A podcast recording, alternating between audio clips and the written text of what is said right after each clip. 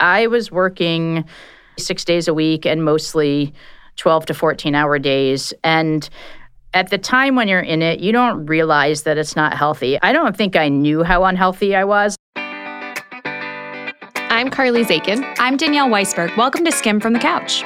This podcast is where we go deep on career advice from women who have lived it, from the good stuff like hiring and growing a team, to the rough stuff like negotiating your salary and giving or getting hard feedback. We started the Skimm from a couch, so what better place to talk it all out than where it began on a couch?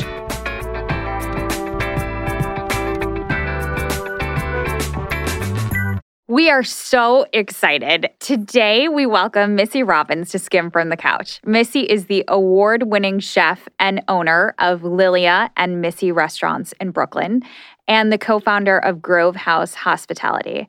The lucky few who can score a reservation at either spot, or if you're like me, wait for hours, but it's totally worth it because we have all tasted Missy's warm and creative approach to Italian cuisine.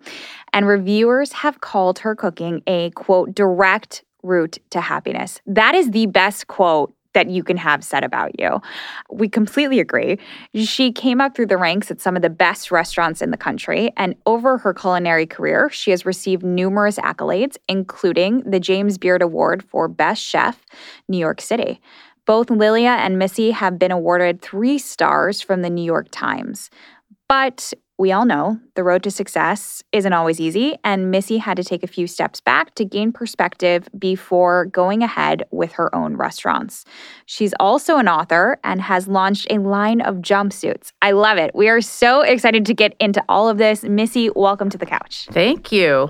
Okay, first, just skim your resume for us. Oh my God, it's I'm really old, so it's very well, it's long. A skim. It's going to be yeah. short. I started cooking in 1993, my last semester of college, at a restaurant called 1789 moved to New York to go to cooking school very briefly at what was then called Peter Kump's, a tiny little school. And then I worked for two people mostly in New York. I kind of flip flop between them. Uh, Anne Rosenzweig at both the Lobster Club in Arcadia, and then a gentleman named Wayne Nish at March. And then I took off and I moved to Italy for six months where I got fully immersed into the world of regional cooking there and then came back, worked at the Soho Grand Hotel, which is a very little known fact about me, for three and a half years, so a big chunk of time, and then moved to Chicago. And I was the executive chef at Spiaggia for five years, which was probably the most formative and important five years of my learning under Tony Mantuano. And then I moved back to New York because I really missed home and took over A Voce and then opened the second A Voce. And then in 2013, took a little self induced hiatus and then opened Lilia in 2016 and opened Missy in 2018 and then met us in 2019 and that's really exactly and that's it. that that's it. That's my resume. That was the shortest i've ever that given was, my resume you did a my great entire job. my entire life. What is not on your linkedin or bio that we um, should probably don't even have a linkedin For well that's one. why i said or bio. Um, what is not on my bio?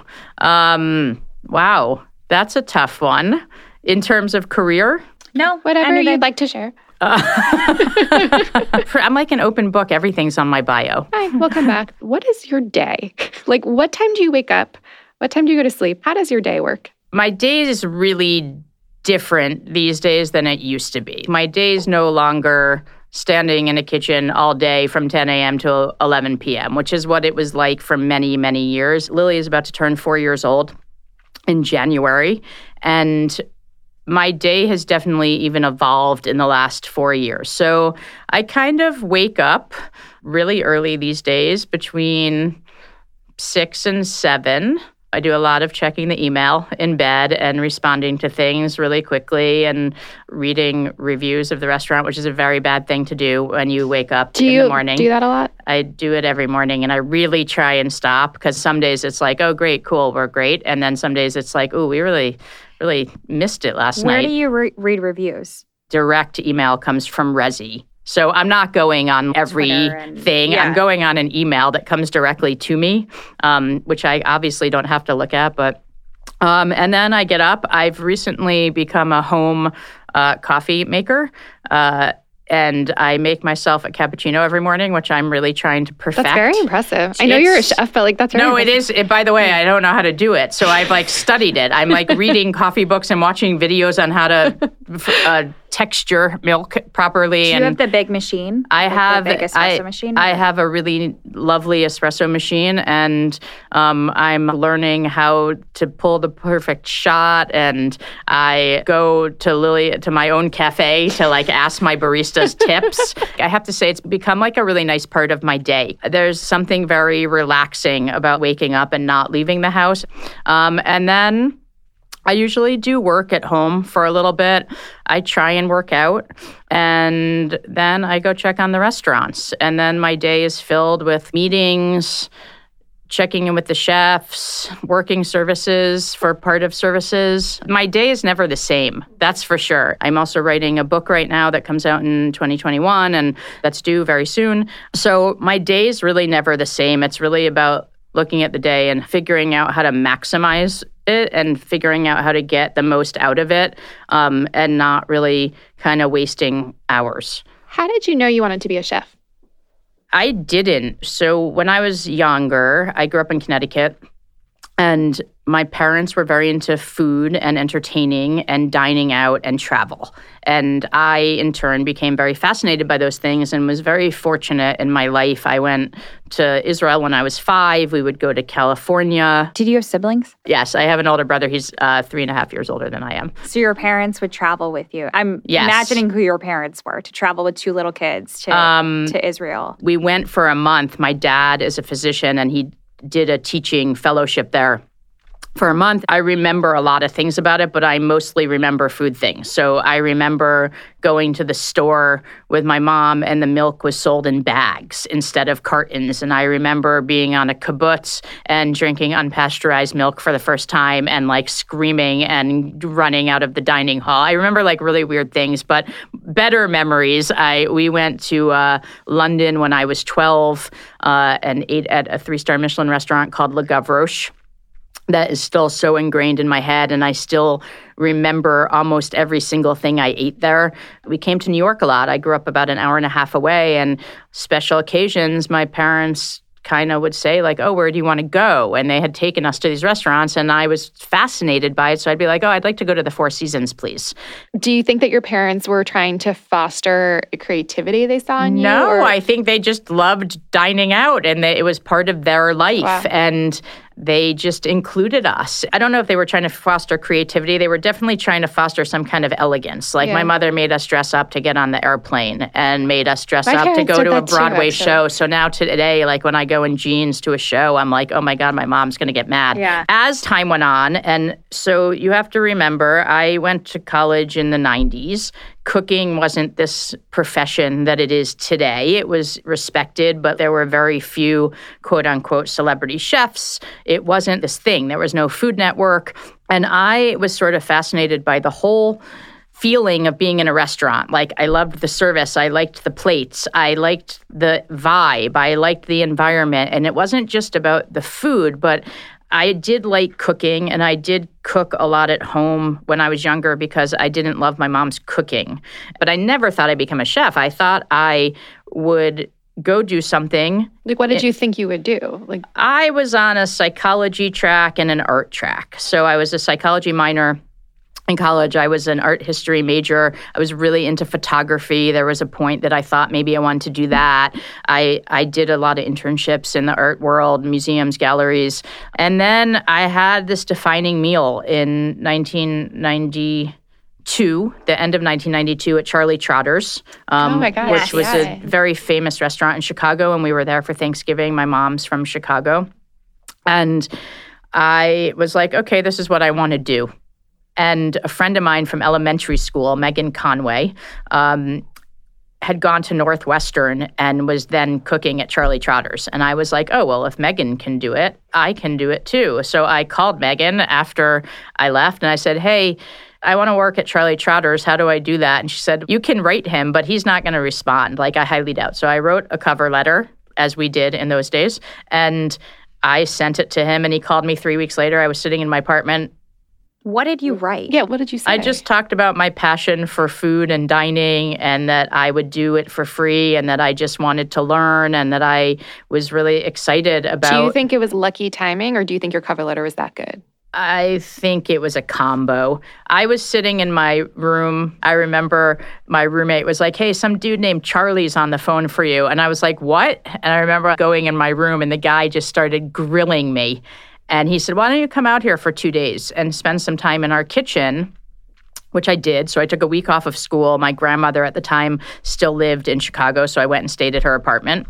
And I went and worked in his kitchen. It was the two most terrifying days of my career What did you do? picked herbs, did minor tasks, but mostly picking a lot of herbs. Um, and then I went home and he said, Well, why don't we keep in touch? And in the meantime, I think you should get some experience while you're finishing school. And I was like, okay, like I was so foreign. This was like a foreign world to me. So there was a restaurant above my college bar. I, my college bar was called the Tombs, very famous Georgetown bar. There was this restaurant called 1789 owned by the Tombs, and I used to see the chefs down there. And I went and knocked on the door one day and said, "Hey, I'd really like to learn how to cook. Would would you be willing to let me in your kitchen?" And they're like, "Yeah, sure. We'll pay you too, and you can show up on Friday and Saturday at four o'clock every weekend." Hello, your friends from Skimm HQ here. It's the most wonderful time of the year, and also the busiest. We asked, and skimmers told us they spend an average of 20 hours every winter prepping for the holidays. So, we found a way to save you all some time. Introducing Celebrate Smarter Shop. We've skimmed the holidays and curated all the best products for you to give, host, up your travel game, and just de stress smarter. Shop online today at shop.theskimm.com. That's shop.theskimm.com. Start shopping. So I want to take a step back. I, Sure. I've never worked in a restaurant, and I in my Smart head, idea. in my head, I think I'm going to be a chef one day. That won't happen, but like in my head, I like to I- pretend. but I was the world's worst waitress. I can say that Really? with confidence. Yes. I was horrible. But you're so friendly. Thank you. Mm, I it's a know uh, facade. people really people really liked me until Oh, you just weren't good at I was a- actual. I was a fantastic hostess. okay. But okay. I'm asking because my very novice understanding of this is that when you want to work in a kitchen, you take the you know bottom of the barrel job. You're going to be chopping, picking the herbs, Yeah. like whatever. You're going to be doing Yeah. the dishwashing. You'll be doing everything, and most of the head chefs are not giving you the time of day.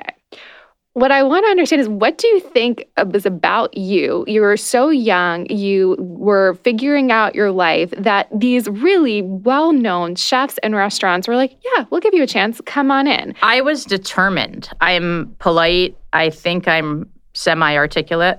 And I think I just had this determination, and people always need help. That's the bottom line. And even though today people need help much more than when when I was starting out, I think people saw something and and I worked hard. So when I started in the kitchen, I wasn't amazing at it. I was determined to be amazing at it and I had zero skill set, but I really wanted not to fail. And so I worked really hard and I ended up getting that job and I ended up working until the end of college, which was just a few months.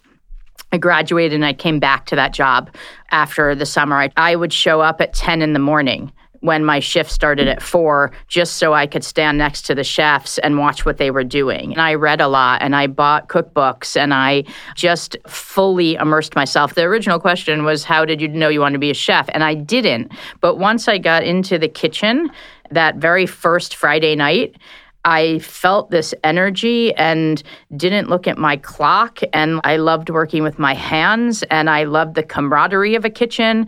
And even though it wasn't always easy, then after those couple of months was like, okay, I'm going to give this a year. I was like, I'm going to see what happens in a year. And then I just, I delved into it and I was just really into it. I think it's just determination and wanting it.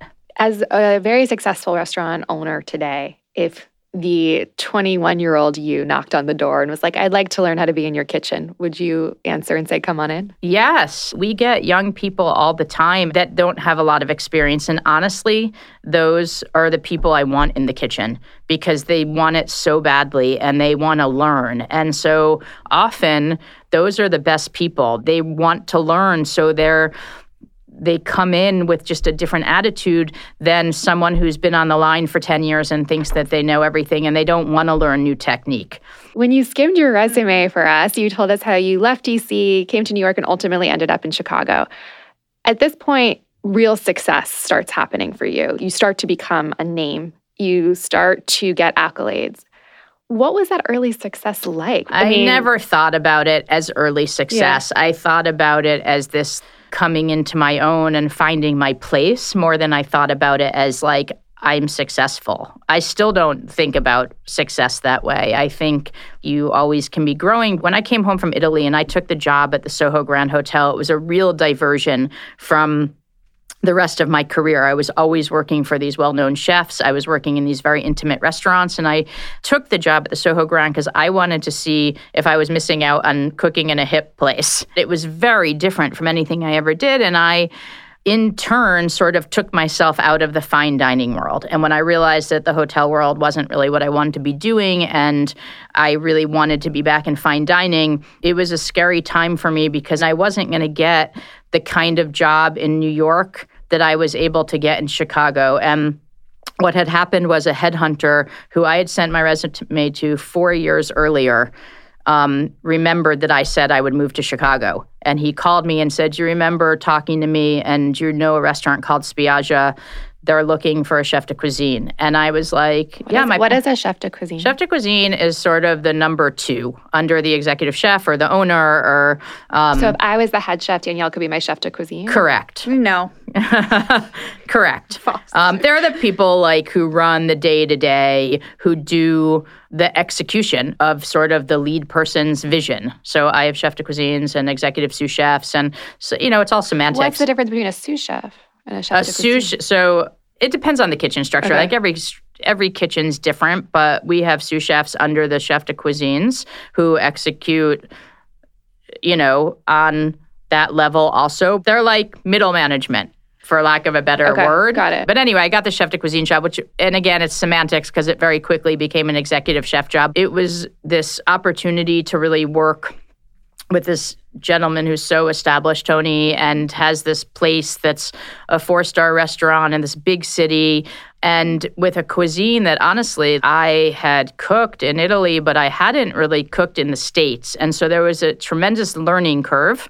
For me, I was always sort of thinking I have to prove myself. Someone just put me in charge of this massive kitchen with 50 employees and in a cuisine that I'm not an expert in. And so my main goal while I was there was to become an expert in the cuisine. And I don't call myself an expert, but. You're at Spiaggia. Yeah. And it's the pinnacle at the time of fine dining in Chicago, big city. How'd you deal with the pressure?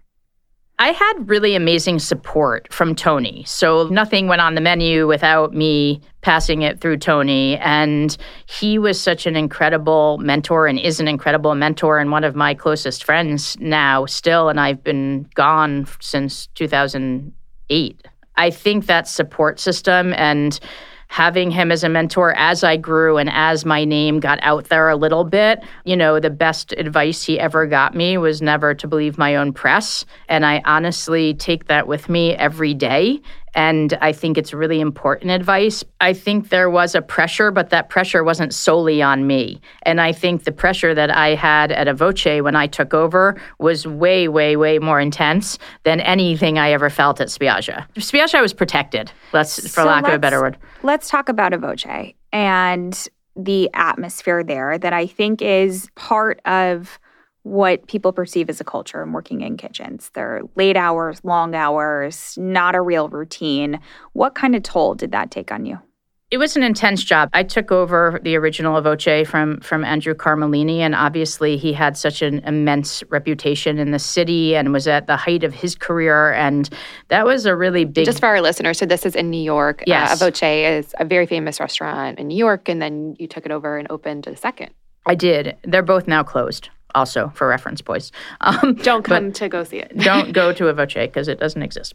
I opened a second one in Columbus Circle, right below Per Se. It was a big deal for me and a, and a big part of my career. And I had never done it on my own before. I had always had that protection of a chef partner or an executive chef above me. And this was really a big break for me. And it wasn't just a break to do one restaurant, it was a break to do two restaurants. It was bigger than anything I had ever done and, you know, physically bigger. The kitchen was giant. It required an a- amazing amount of people on the line at night. We did 400 people on Saturday nights. I love pressure. I thrive under that. And I, again, just want to succeed. So I delve into it. But I was working probably mostly six days a week and mostly 12 to 14 hour days. And that was just the norm. And at the time when you're in it, you don't realize that it's not healthy. I have since leaving there in 2013, I've lost 40 pounds. I'm much healthier. I've maintained that 40 pounds off. And I don't think I knew how unhealthy I was. Looking awful is a result of a lot of things. It's not just like you eat too much or you don't exercise or you're working too much. It's a combo of all those things. I left A Voce for a variety of reasons. I it was the right time in my career to take a break. It was 20 years of solid work of that nature of working those kind of hours and I did it for 20 years and never really took a significant break. I left A Voce because I didn't think it was ultimately the right direction for my career and I knew I needed something else and I within a week of leaving realized how burnt out I had been. But I had never used that word in describing why I was going. I took that time off to really regenerate myself and get healthy mentally, physically, and be ready to do something else in a much healthier way. I think it's one thing to recognize burnout. And then, you know, the obvious thing is like, okay, eat better, sleep more, maybe seek, you know, support and whatever that looks like for you.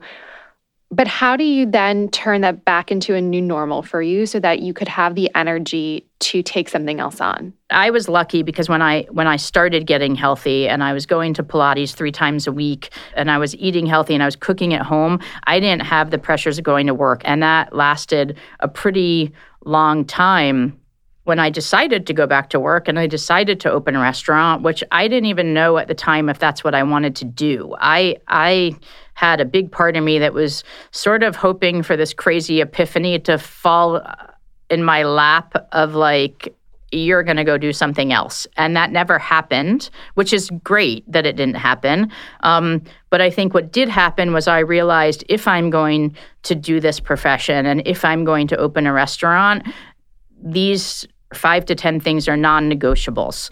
And I have to continue this in my life if I'm going to do this as you were thinking about, you know, if I'm going to do something else again, open another restaurant, you are a manager. How do you, as a manager, and think about taking that on, not only take care of yourself, but seek to think about how to prevent burnout for those around you?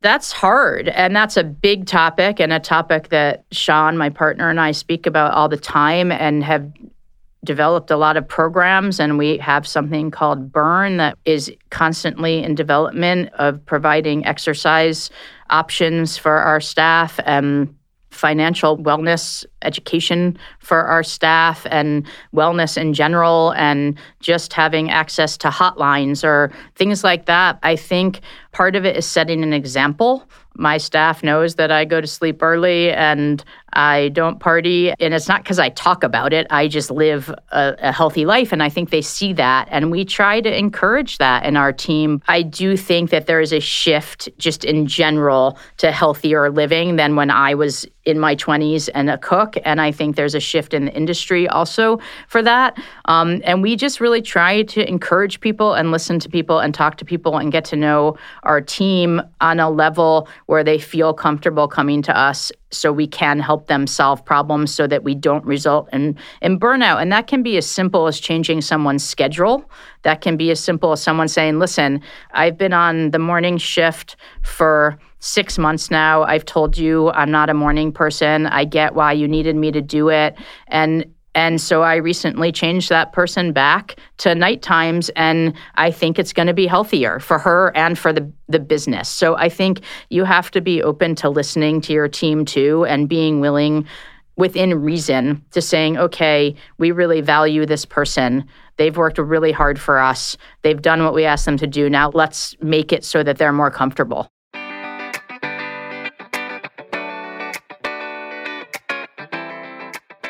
Danielle and I always talk about how comfort is key, and we refuse to wear anything that doesn't remind us of a blanket at all times.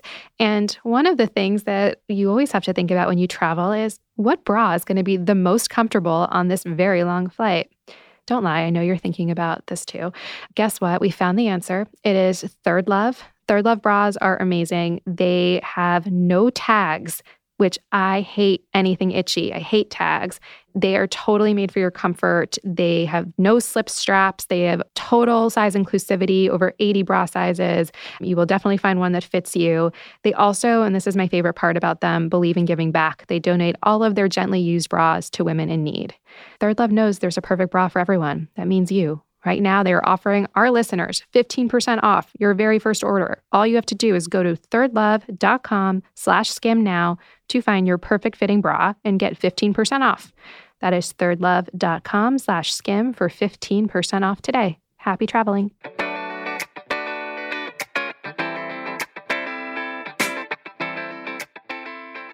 Partnerships. Oh, we have talked a lot on this show about having a co founder, finding a partner, knowing when somebody is the right partner for you and not force fitting it. You ended up bringing in a partner named Sean who was not a likely partner for you. No. He had no prior hospitality experience, was more familiar being on a trading floor than in a restaurant. He was your neighbor he asked you to go into business many times for many months. What made you know like this is somebody I should partner with? You know, it's so funny because when I when I left A Voce, I was getting phone calls for jobs and partnerships and basically getting most the meetings that I wanted. And I was really fortunate in that way. And some of those things came to fruition in terms of a deal almost happening. Some of those didn't come to fruition and were really disappointing for me. And Sean was sort of there listening and asking a lot of questions. If you know Sean, you know he's very inquisitive and he would just ask really honest, really direct questions. And and he's also very thoughtful. So he started thinking and he was like, That deal sounds awful. Why would you sign a deal like that? And he wasn't the only person. My lawyer was like, You can't sign that deal. And I, at the time that Sean and I decided to partner, I was sort of in a state where I was getting, um, I don't want to say desperate, but I was definitely in a place where I needed to go back to work. I had set aside a certain amount of money. I had said I would work for a year. I knew I could do that but that year was starting to come to a close and I didn't have anything and I didn't want to go get a job. I wanted to find the answer. And I think we had gotten to know each other well because I wasn't working and he was my neighbor and we had the opportunity to spend more time together and I think that over many conversations after he asked me and after I said no, I realized that what was really important was sharing sort of these business values and family values. And it didn't matter that he didn't know how to carry a glass properly through the dining room. Um, and that having a business partner who had a very different skill set than me and who was going to help me do the things that I didn't want to do. I didn't want to raise money. I've tried to do it before and it wasn't a fun experience yeah, no, for me. And and I think it's great to kind of know what you're good at and not that I couldn't go raise money. Today, if I wanted to go raise money, I could do it. It's not what I take pleasure in and it's not a comfortable place for me. And it wasn't just about raising money, it was just about having someone that I also wanted to be in a room with and to spend time with and to go on this journey together. And I think that just became evident through a lot, a lot of conversation that he was the right person and that it was okay to take this risk and that you know, there might be a, a, learning curve along the way that would make certain things more difficult, but that ultimately he was the right person. You alluded to your partnership being based off of some shared business and family values. What are those? it starts with just wanting to take care of people um, and wanting to form a company. And we talk about this all the time form a company that we would want to work in. And so if we were employees and we were going to apply to a job within one of the restaurants at Grove House, would we want to work for this company? It's just about creating an environment that's a happy place to work, that has a lot of trust in it, that it's investing in people and having that investment in people and just always trying to make things better and do things better to achieve common goals. And the, the common goal is to really make people happy within our restaurants who are dining there and with people who are working there. The family values and I think business values kind of tie in together. And watching him bring his family to the restaurant, for instance, his sons are my godsons. And um, I love that. Yeah, and they're part of the restaurant. So it kind of becomes this more convivial place and it's not just about business all day every day and we have these you know three kids running around like maniacs and it changes things a little after you opened Lilia, you were also then planning Misi, um, the second restaurant. And well, Sean was planning something after like two weeks. I was not.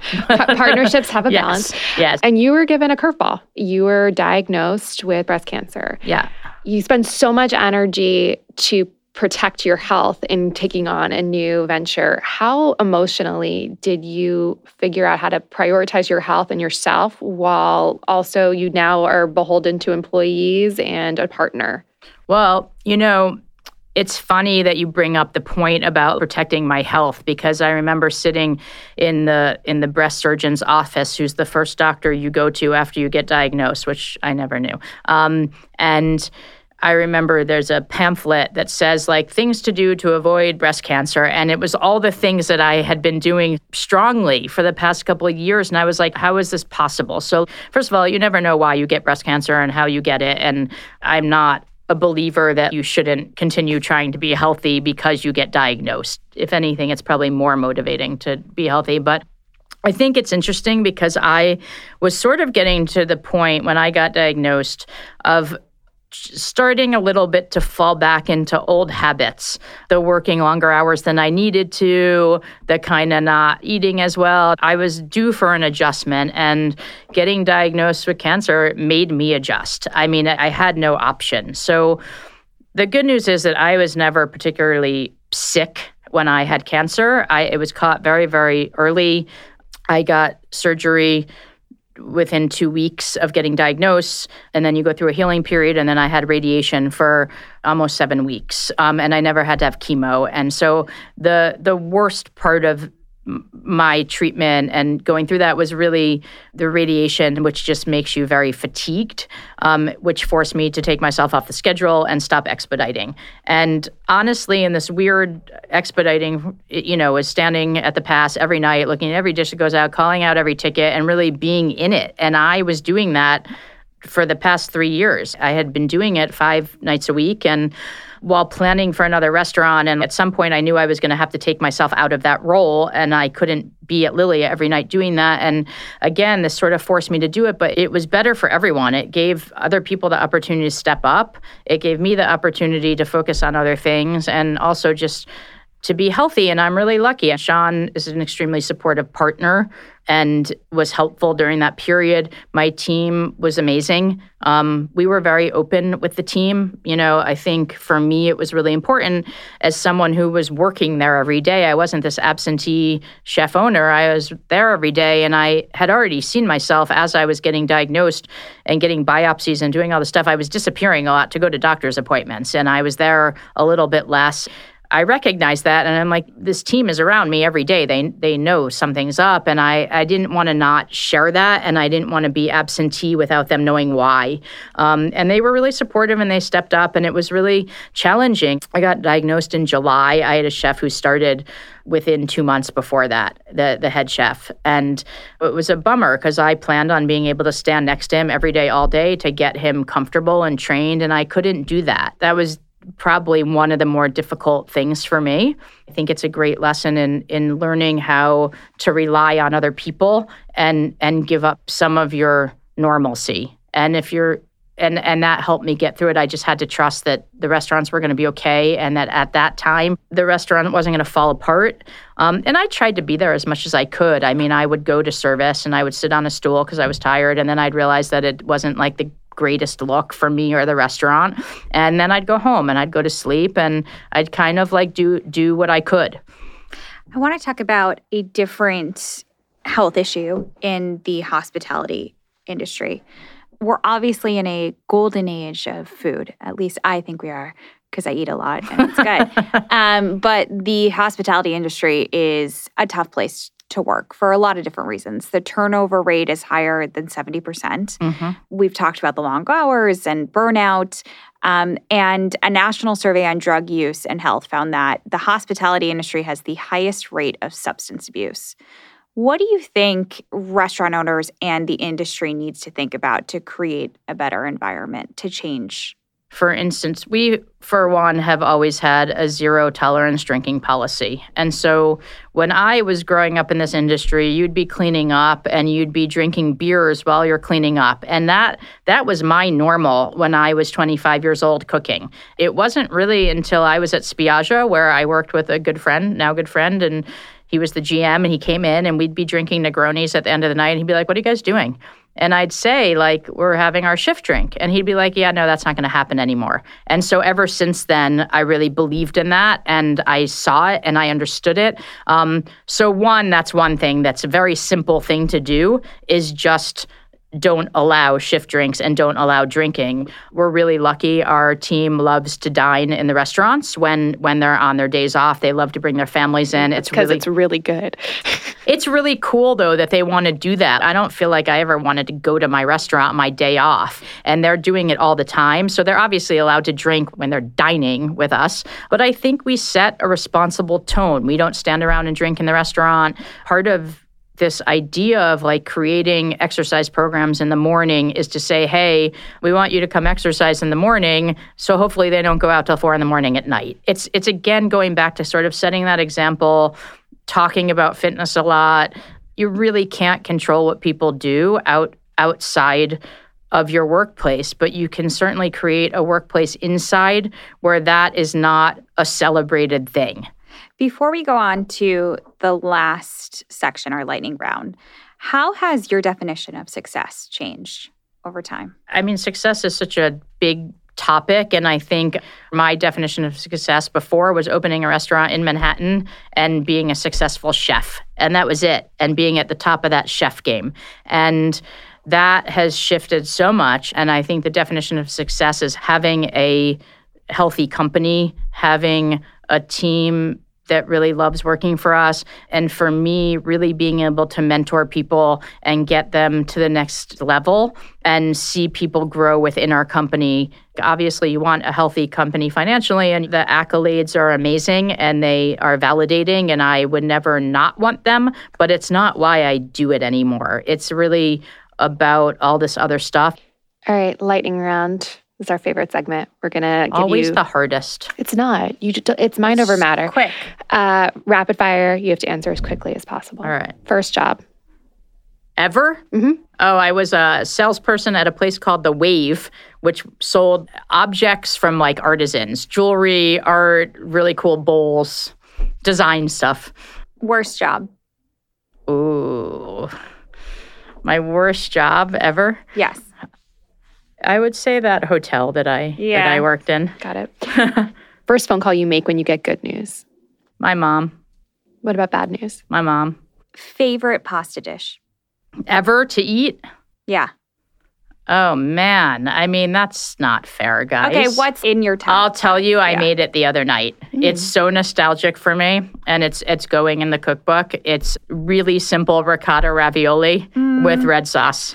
I'm that is so like hungry. what I grew up on. When I made it the other night to test it for the book, I just was like in this happy place back in Connecticut. What is your... I was going to ask you what's your shameless plug, but I'm just going to do it, which is I'm really book? excited for this book. yeah it's a shameless plug that's like two years yeah. from now. So, uh, what is your comfort food if you're just having a bad day and you're like, do you make it or do you just get it? No, Joe's. Okay. Slice of Joe's. I love Joe's. Yeah. yeah. I have like a love affair with Joe's. Oh, that makes me happy. Slice of Joe's. What's the last thing you streamed?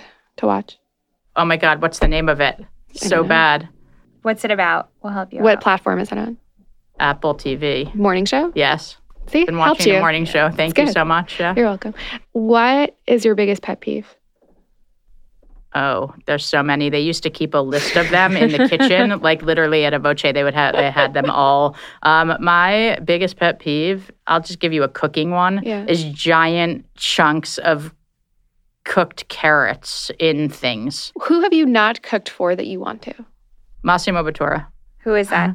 Massimo Bottura has a restaurant in uh, Modena in oh, Italy. I want to go there. Called Danielle, Osteria very loud in my Francescana. Yes. I have tried to. I've spent many a night refreshing and then seeing if I get a reservation to plan a trip. oh, I love that. I haven't gotten one yet. Um, I would love to cook for Massimo Bottura. Okay, I'd like to come to the dinner.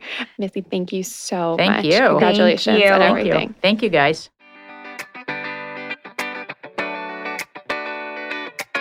Thanks for hanging out with us. Join us next week for another episode of Skimm'd from the Couch. And if you can't wait until then, subscribe to our daily email newsletter that gives you all the important news and information you need to start your day. Sign up at theskimm.com. That's the S K I M M.com. Two M's for a little something extra.